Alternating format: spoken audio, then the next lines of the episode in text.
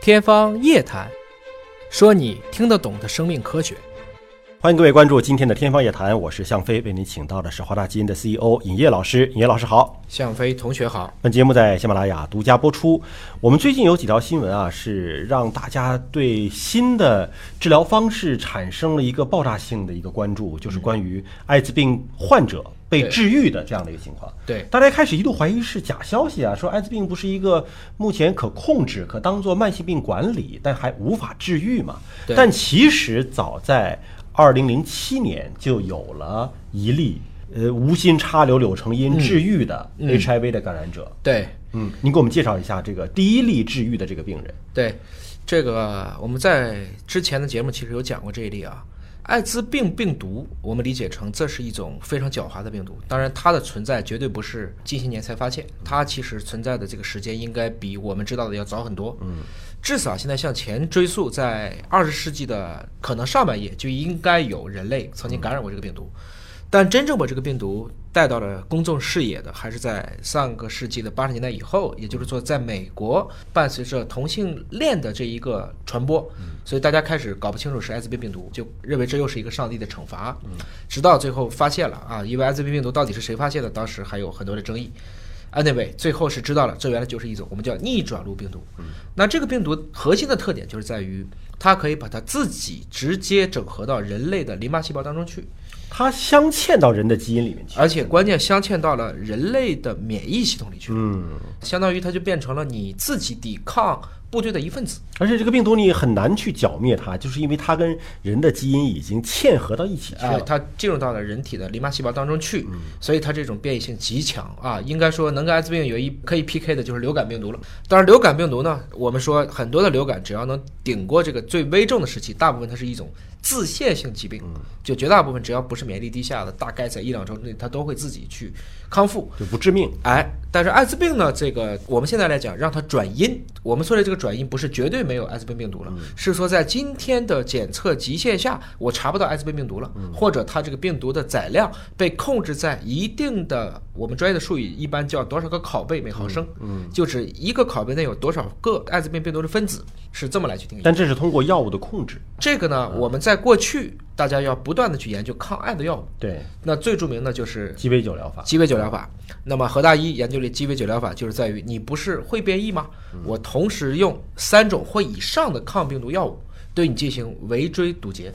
意思就是说让你最后就不变异了，不知道往哪变。相当于如果我知道了你是单一的，都是从东面来抓我，我就往西跑了。可是如果你东南西北转着圈儿来抓我，而且它在一个用药周期内，比如说一天内，早上往东跑，下午往南跑，到了半夜可能又往北跑，就是进入了它这个埋伏的包围圈里了。哎，这啊种情况下，它的选择压力是个全覆盖式的，嗯所以这个病毒呢，最后它的复制量就被大幅度地压制了。但是它有一个附带着的一个条件，就是嗯药不能停，对吧？就是你得按着这个医生的这个规定，什么时间怎么样服药。对呃，哪怕是说你这个病毒检测量已经非常低了，但对是你药也别停。我们知道这个最著名的通过鸡尾酒疗法控制的病例就是魔术师约翰逊，对，他篮球是明通过星。嗯他是通过这个方式来压制的。另外一个就是这种还是治疗的方法是蛮贵的，对啊呃，曾经是天价啊，普通老百姓不可能接受得起啊。但现在呢，比如说深圳的疾控中心哈、已经是可以免费的去领取这个药物了。嗯对很多啊感染者来讲，对，但是它一般的抗病毒呢，可能还到不了这是个鸡尾酒疗法，嗯，它只是去抗病毒。换言之呢，其实艾滋病病人，我们以前认为他大概就是活一个，原来是说它的潜伏期二到十二年，嗯然后潜伏期发作以后只能再活几年。现在看，只要病毒控制到一定的浓度以下，嗯确实它可以很好的去带毒生存，也就是说，让他在发病之前就始终保持在发病之前这个状态，有点像这个一意直思。控制在这个阶就段。像狂犬病毒，即使被狗咬了，我要嗯一直去打疫苗，我让我的综合抗体始终可以遏制病毒的一个快速复制。让他不发病，哎，是这个样子。但是不发病的病毒携带者，他其实有传还染性是有可能有传染，有传染性对。嗯所以这个另外一个角度来提示我们，还是要做好各种预防的措施。对嗯 OK，那说清楚了这段背景，我们就说什么叫柏林病人。嗯，柏林病人呢，实际上是这个两千零七年是有一个美国人的叫布朗，他是在柏林读书。嗯那么他呢，其实是先后听明白这个顺序啊，嗯先得了艾滋病，后得了白血病，那就是肿瘤了。它是一种急性的、随系的一个白血病。啊对，但是呢，因为我们知道做白血病要做造血干细胞移植，对，结果给它移植的那一个供体，嗯它恰好携带了 CCR5 delta 三十二这个词很熟吗？这个就是可以对 HIV 病毒免疫的哎一个基因，对吧，且这个主要是在白种人的血液当中，嗯，一部分认为这是在历史上被天花和鼠疫双重选择下来的，就是欧洲留下来这部分人嗯活下来这部分嗯大概有一定比例携带这个基因，这也是去年我们说臭名昭著的那一次基因编辑婴儿的事件，嗯，主要也想编辑的是这个基因，这里面其实就是给大家呃再补充一个信息点，嗯就是虽然 HIV 病毒它的传染性很强，而且绝大部分的人对它是无法免疫的，但确实这个星球上有一少部分携带了这个 CCR5 的这个基因的这部分的人，他是先天的对 HIV 病毒免疫的。哎，它这个 delta 三十二就是说这个 delta 代表是缺失，嗯，它少了这段，嗯，少了这段相当于这个门上的那个锁孔没有了，嗯，艾滋病进不来了，嗯是可，HIV 以这病么毒去理解嵌入不进来，哎，嵌入不进来啊但是要知道，这是个白种人的性别，而且非常少。而且它能够抵御的艾滋病是某一种亚型，啊嗯所以不能简单的把它移到黄种人、中国人当中去，因为我们像 HPV，、中国人的最高的流行型也不是白种人最高的十六、十八，嗯而且嗯型别又多，型别又多，对吧？就是大家要区分这个概念。所以等于是他恰好给他做造血干细胞移植，就是俗称的这个骨髓移植的这个捐赠者，对，是携带了这个可以让 HIV 不感染的这个基因。不感染的基因，然后它又变成了它的造血干细胞。对我们都知道，所有的白细胞的来源还是从骨髓来的。嗯对相当于它产生后来产生的免疫细胞，对，就抵御了艾滋病毒，所以这个人最后就停药了。嗯，但是我们说这是一个孤立，嗯，这种孤立其实在历史上太多人，大家都愿意去讲这个孤立啊、嗯啊，我们家那个人不治他也好了。对啊其实个别的没有找到真正的还有基九因十。九个人治了也没好，对嗯他就没有去讲这个。所以从此以后，虽然有大量的人还想尝试用一样的办法嗯去治疗艾滋病人，今天艾滋病保守估计全球大约有将近四千万人感染。但你看啊，咱们说这个 CCR5 的这个基因是让你不感染 HIV 病毒，嗯对可是这个孤立里边是它已经感染了 HIV 病毒，嗯这个基因难道还反过来杀灭了 HIV 病毒吗？是刚才的逻辑就是在于，因为你不是造血干细胞移植的吗？对相当于这个造血干细胞移植之后的它的型别都变成了 CCR5 德特三十二这个型别了。嗯，这个型别对于它体内现存的艾滋病毒是侵染不进去的嗯啊所以它再变成了免疫系统，艾滋病就进不去，可以这么理解无。法繁衍生息了。我们从原理上讲，这是说得通的，但是医学上没有遇到第二例。哎，但是现在第二例出来了。哎，对，但必须强调，第二例和第一例它原因不一样。不一样哎是吧？对这个第二例其实就是二零一九年，嗯刚刚宣称又是因为做了这个造血干细胞的移植，然后导致他的艾滋病的 HIV 的这个病毒，哎，查不到了，对没有了，哎也可以说宣布治愈了。对，嗯，因为呢，这个虽然它停药的时间对是几年前了，但是临床上怎么去证明它彻底的？我说临床打个引号的治愈是必须经过一段时间要验证，要验证，你不能说我刚出院，可能过两天它又发病了，这就不算。其实这也是个严谨的科学态度，没错就说你刚刚出院的那一刻，你可能是转移体了内哎，病毒哎已经查不到了，但还要持续的观察，是这样子停药之后是否还会再恢复，对吧？对那么现在宣称它已经治愈，但实际上它是什么时候的事儿啊？它也是得了一种肿瘤，对啊，二零零三年，这位伦敦的患者，呃，他跟那个第一例的这个柏林病人啊，大同小异啊。嗯他被呃零三年是判断有艾滋病，那么一二年呢又查出来患有叫做霍奇金淋巴瘤，对也是肿瘤的一种。它是一种循环系统的肿瘤，嗯，循环系统的肿瘤我们可以理解成有血液肿瘤，嗯，同时还有淋巴淋巴的类的肿瘤，是这么来区别的。啊。那么，二零一六年的五月份，他接受了干细胞的一个移植手术。其嗯实这个手术是为了治疗这个淋巴瘤的。因为跟艾滋病相比，得肿瘤是更危险的。嗯，艾滋病我刚才讲了，如果可以很好的控制，它是可以带毒生存的。对，但是带瘤生存，特别像第一例说这个得了急性的随性的白血病，那是必须立即要去治的。嗯，那么这位伦敦的病人呢，他的这个淋巴瘤经历了这个移植手术，算是治好了。对结果意外的发现，他这个 HIV 病毒的感染也没了，哎清除了。对，这就是第二例宣称治好了。如果说两例都已经宣称通过这种方式治好了，那是不是意味着我们可以用造血干细胞移植的方式，只要是这个捐赠者本人他是这个 CCR5 这个基因的携带者，嗯，那不就可以治愈了吗？依然还没有得到充分详实的论证。嗯，还是要从这个机理去讲啊。这一例实际上是在今年的三月五日，我们的学雷锋日，由这个剑桥大学的生物学家古普查他自己宣称，这个是人类历史上第二例是临床上艾滋病被彻底治愈的这个伦敦病人。当然，他同一期也发表在了英国著名的这个《Nature》就《自然》的杂志上。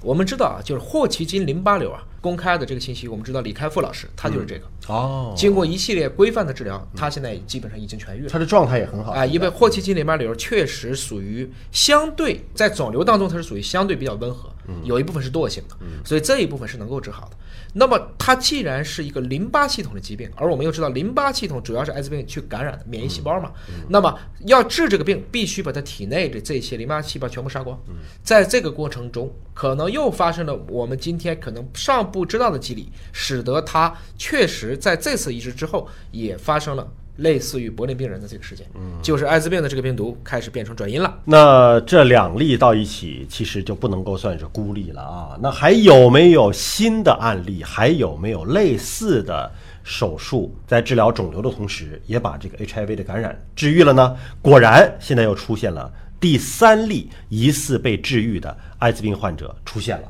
这二零一九年的事儿。我们可能现在要把这个逻辑再来理一下啊。嗯如果说按你刚才的逻辑，我们直接是不是可以把全世界还有几千万艾滋病人，我都拿来做一遍移植呢？如果在风险可控的情况之下，这可以试一试啊。我们一般讲的话叫做同时要评估风险和收益。嗯，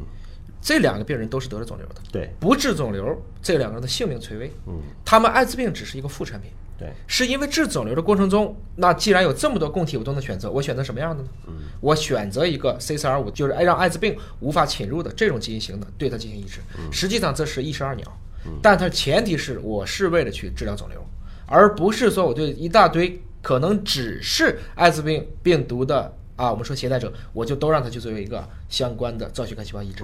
这个要平衡好风险和收益。对，我们看看这个第三例啊，这个第三例也是说疑似被治愈，因为对还需要一定的时间去验证和观察啊。呃，那这是在美国西雅图举行的逆转录病毒和机会性感染会议上宣布说，第三例可能的这个病例，这是荷兰乌德勒支大学医学中心啊参与了这个病例的研究。他说，这位呢是另外一个疾病，叫做杜塞尔多夫患者的肠道和淋巴结进行了一个活组织的检查，显示在停止使用抗病毒药物三个月之后，没有出现 HIV 感染的迹象。就等于是抗病毒药停了三个月啊，还没有发现。当然，再等几个月还看有没有复发的情况，有可能也会宣布说这是第三例被治愈的。而且说啊，现在在西班牙的这个巴塞罗那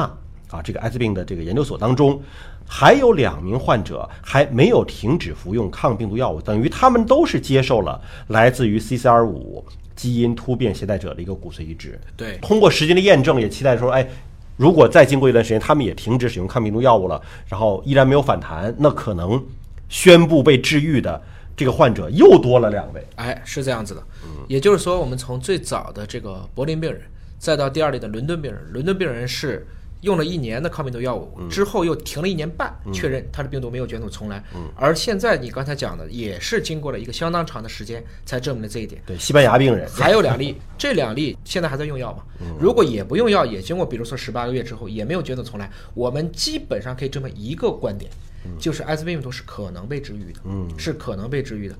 且这几个人目前，如果假如说现在是三例，假如说五例都是移植了 CCR5 这一个基因突变的它的造血干细胞，对我们至少证明这可能是一个必要条件，虽然尚不知是不是充分。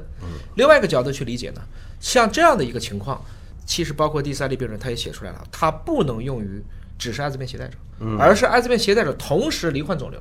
在这种情况下，我顺便把你给治了。因为他这里提到了一个风险点，嗯就是说，如果对没有患肿瘤的 HIV 的携带者本身，你通过药物控制，人家可以很好的生活。对如果你要是给他做造血干细胞的移植的话，那么这个移植本身的手术风险，对，可能要大于他服药收益。哎，这个这个停止带来服药的收益，对嗯就是我们要去权衡它的风险和收益。换言之呢，我还是讲丙肝的例子，嗯像丙型肝炎病毒在吉利德没有出来它的药物之前，大家一度认为丙肝也是不治之症。嗯现在这个药物一旦做出来以后，最近的丙肝是治一个好一个，嗯它的有效治愈率高达百分之九十八以上。所以我们可以预见到，如果价格低到一定程度，在我们的有生之年，可能丙型肝炎也会远离人类。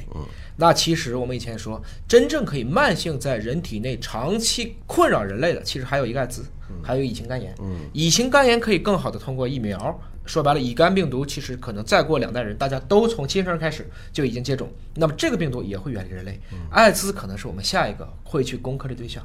但我并不认为攻克完艾滋人类就没事儿了。还会有新的涌现吗？换言之，在三四百年前，像淋病、包括梅毒，这些都是很麻烦的疾病。对，那么到今天，这些疾病可能一部分被很好的控制，另一部分也转成了像一些耐药或者是一些隐秘的感染，又变成了一个新的问题。所以，人类永远是会在我们的伦理、我们的道德、我们的洁身自好和我们的科技发展当中去寻找一个平衡点。大家不能认为这个病我能治，我就可以乱来了。但确实，科技的进步、医学的进步，可能比我们想象的来的要更快啊！我们也希望临床医学专家的一个研究，能够尽快的让我们看到行之有效的解决办法和途对径。，再次强调啊，我们如果说还有一些艾滋病人还想通过更改自己的基因，嗯把这个基因改成 CCR5、德尔兹三十二这种型别，同时再做骨髓移植，这是非常危险的。嗯，啊，我们现在非常担心，就是为了博一时的名气，嗯或者利用病人的这种抓最后一棵稻草的这种侥幸心理，去从事一些我们不愿意看见的违背伦理、没有很好的去权衡它的风险和收益的事情，这是我们最不希望看到的。医学上的新技术的应用，它所有的作用对象都是人类本身，所以要慎之又慎，就是所有的临床实验必须要评估风险和收益。是这样子。如果说是风险大于收益，那么这样在人身上临床实验很可能就过不了伦理的审核。或者说你如果想离开伦理的审核，那即使侥幸治好了一例半例，那整体来讲，也许对这个医学的普及。并非是一件好事儿，很可能直接就叫停了。我们看见了过去几年从魏则西的免疫细胞治疗开始，不规范的治疗实际上会让一个技术多走更多的弯路。嗯，好，感谢叶老师的分析和解读，下期节目时间我们再会。